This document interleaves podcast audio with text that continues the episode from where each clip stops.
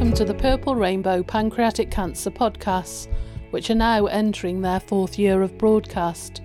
Who would have thought that when Seth died in 2014, all these years later we would be making a podcast in his memory? It's a really exciting time for Charlotte and me. We've been recording 30 podcasts, one for each day in November, as part of Pancreatic Cancer Awareness Month. Charlotte has been talking to all kinds of people involved with pancreatic cancer, and over the next 30 days, we will hear lots of personal stories stories of love, stories of commitment, stories of hope, and sadly, as always with pancreatic cancer, stories of loss. Each story will help you understand the challenges of pancreatic cancer as well as the signs and symptoms and will help you to have conversations with people and ensure that they are aware of what to look out for. Join us each day for our Purple Rainbow podcast. If you miss any of the episodes, you can catch up by visiting www.purplerainbow.co.uk, where all of the podcasts will be stored for you to listen to at your leisure. Follow us on your podcast channel, like and share, and join us for an interesting month with lots of stories of love and hope.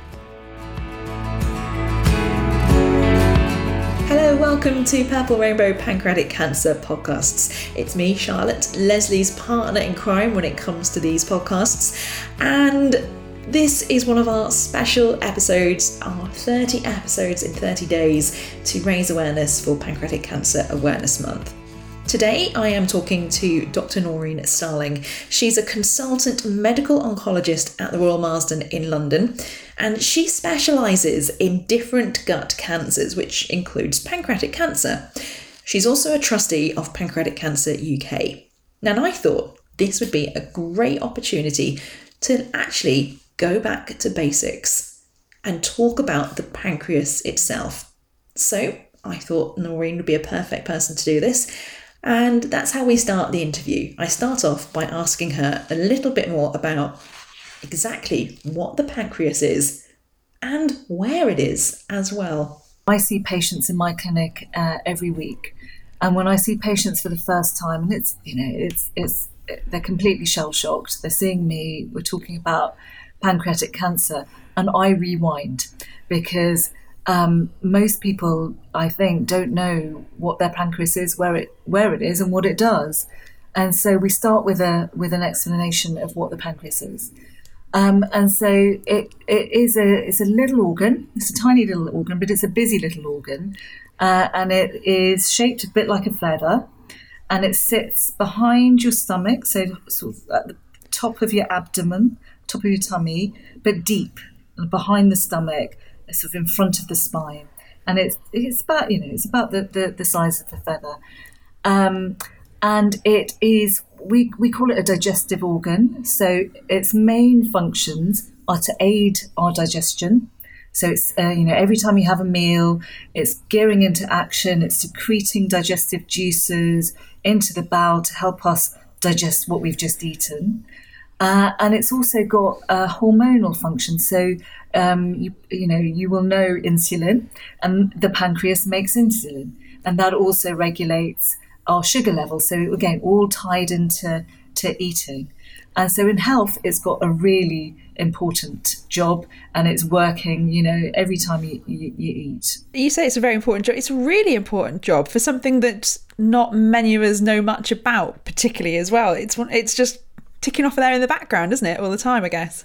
It is, it is. And I mean, when I think back to biology at school, I'm, I'm sure I actually can't remember being directed to the pancreas. You can remember being taught about the lungs and the heart and the stomach and the bowel, but somehow it's it's it, it's there. Maybe I, I don't even remember learning specifically about it. My kids are, are, are, learning anatomy at school at the moment, and they haven't mentioned I mentioned the pancreas, and we had a little chat about the pancreas the other night. Um, so you're right that it's it's it's important, but but little known about. So so when people come to my clinic and they've got pancreatic cancer, a it's a shock uh, B, you know, we use some of the, you know, the time to talk about what it is they've got and why it is, therefore, that they might have presented as they did or feel as they do. You mentioned presenting with symptoms there. What what are people generally presenting with when it comes to pancreatic cancer?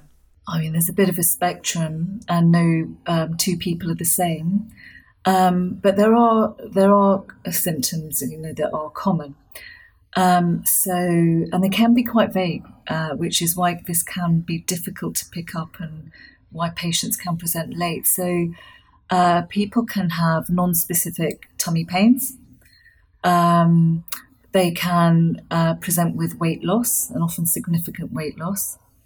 Um, some patients can present with jaundice. So that is dependent on whether where the cancer is arising. So if you go back to that little feather, the top bit, the head, the body, or the tail. Now, if the because the the head is near where the bile duct drains um, and plugs into the bowel, patients uh, can present with jaundice if that bile duct is being squished, pressed. Um, and so jaundice can be a presenting feature. Diabetes, we talked about insulin production. If the pancreas isn't working properly, um, insulin levels not, might not be quite right, and the patient might be presenting with diabetes. Tiredness, um, that's quite, quite non specific.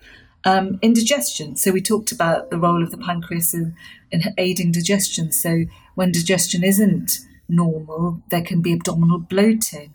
Some patients might find that their stools have become floaty and difficult to flush because the fat's not being absorbed um, into the body. Um, and so I think those are probably some of the, the symptoms we, we hear about. Some patients can also present with blood clots because the, the blood can get sticky. So that's another way they can present. This problem, and I've, uh, you know, I have this conversation with so many different people. The problem with those symptoms is they're so easy to pass off as something else, or to just not even pick up that it's a symptom of something. How many of us get through the week without going, "Oh, I'm shattered. Oh, I'm just a bit, you know, a bit bloated. I'm not quite. I'm, I'm, off my food at the moment, but you know, I'm stressed at work, or I'm stressed in with everything. It's so much that is just almost like we've accepted as a normal as normal health almost. No, you're right. I think it, it can be really difficult to tease out um, what things might help. I guess symptoms that just are very persistent and are getting worse, that's a red flag. Um, you know, uh, diabetes uh, in the context of some of these symptoms as well is a red flag. Um, cancer pain tends to arise and then get progressively worse. That's a red flag. So things that are are new, um, yeah, I agree. It's, it can be, you know, you can we can put them down to other things that are going on in our lives, but I think cancer symptoms often persist and start to get worse. And you know, I mean, do- doctors are included in this. We often do just ignore things that are new, and life is busy. Uh, and I think there's something around just generally as a society um, about our health behaviors and um, and seeking help. But I think you know where we hope research will go is giving us a, a, an earlier detection test, something that might be you know we don't have one currently. So something that may uh, be simple and easy to administer at a population level. That's the holy grail, really, to an early detection test that could be potentially rolled out that is accurate and uh, can be incorporated into our healthcare systems. Yeah, because you look at how the game has changed. I say game, that sounds very flippant, but you know how the situation has changed for those cancers that we can get those early detect those the screenings as such, breast cancer, cervical cancer, prostate cancer. It's all of them are just so much easier to deal with because you're getting them earlier on, and it's just it's a game changer, isn't it? It, it, it is, and I th- and I think though we are in a quite an exciting time, I think, for science and technology and engineering and converging all the amazing developments that we see into the problems of society, including healthcare, including, you know, pancreatic cancer. There's one of the highest unmet needs here in this disease for uh, transformational change, whether that's early detection, that's clearly important, faster diagnosis, getting patients more quickly to the point of being diagnosed, and then transformative treatments that really, um, uh, like you say, game changers in, in, in helping um, transforming uh, survival in this disease. So we've talked a little bit about the, the disease itself. What about you? How did you get involved in this? In, you know, how has this ended up as your specialism? Well, so I mean, I, I always wanted to be a doctor. Um, I was quite single-minded about that. Uh, I come from a family of doctors, so it's probably a bit sort of subconscious.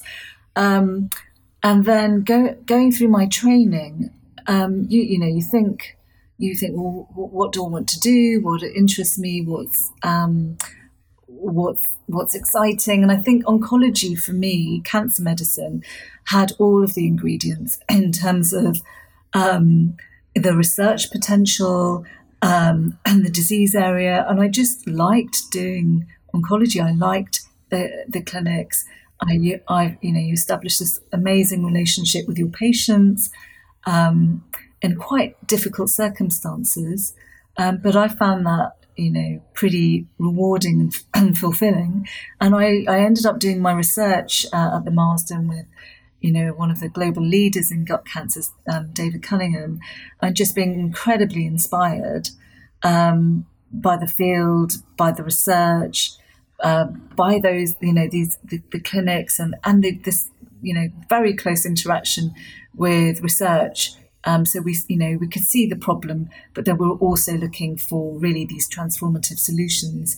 Uh, and for me, you know, gut cancer um, had it all, uh, and whilst pancreatic cancer may put some people off, to me there's there's an there's a really important challenge here that I think um, researchers globally uh, will find a solution to, uh, and I and I wanted to be part of that really. So what's next? What what are you looking forward to in a next sort of five ten years? What what obviously we've talked about early detection, early testing. What you know, what do you what can you what are you going to, I don't want to say predict because that sounds awful because no one can predict anything. I think we've learned anything over the last 18 months, it's don't make predictions.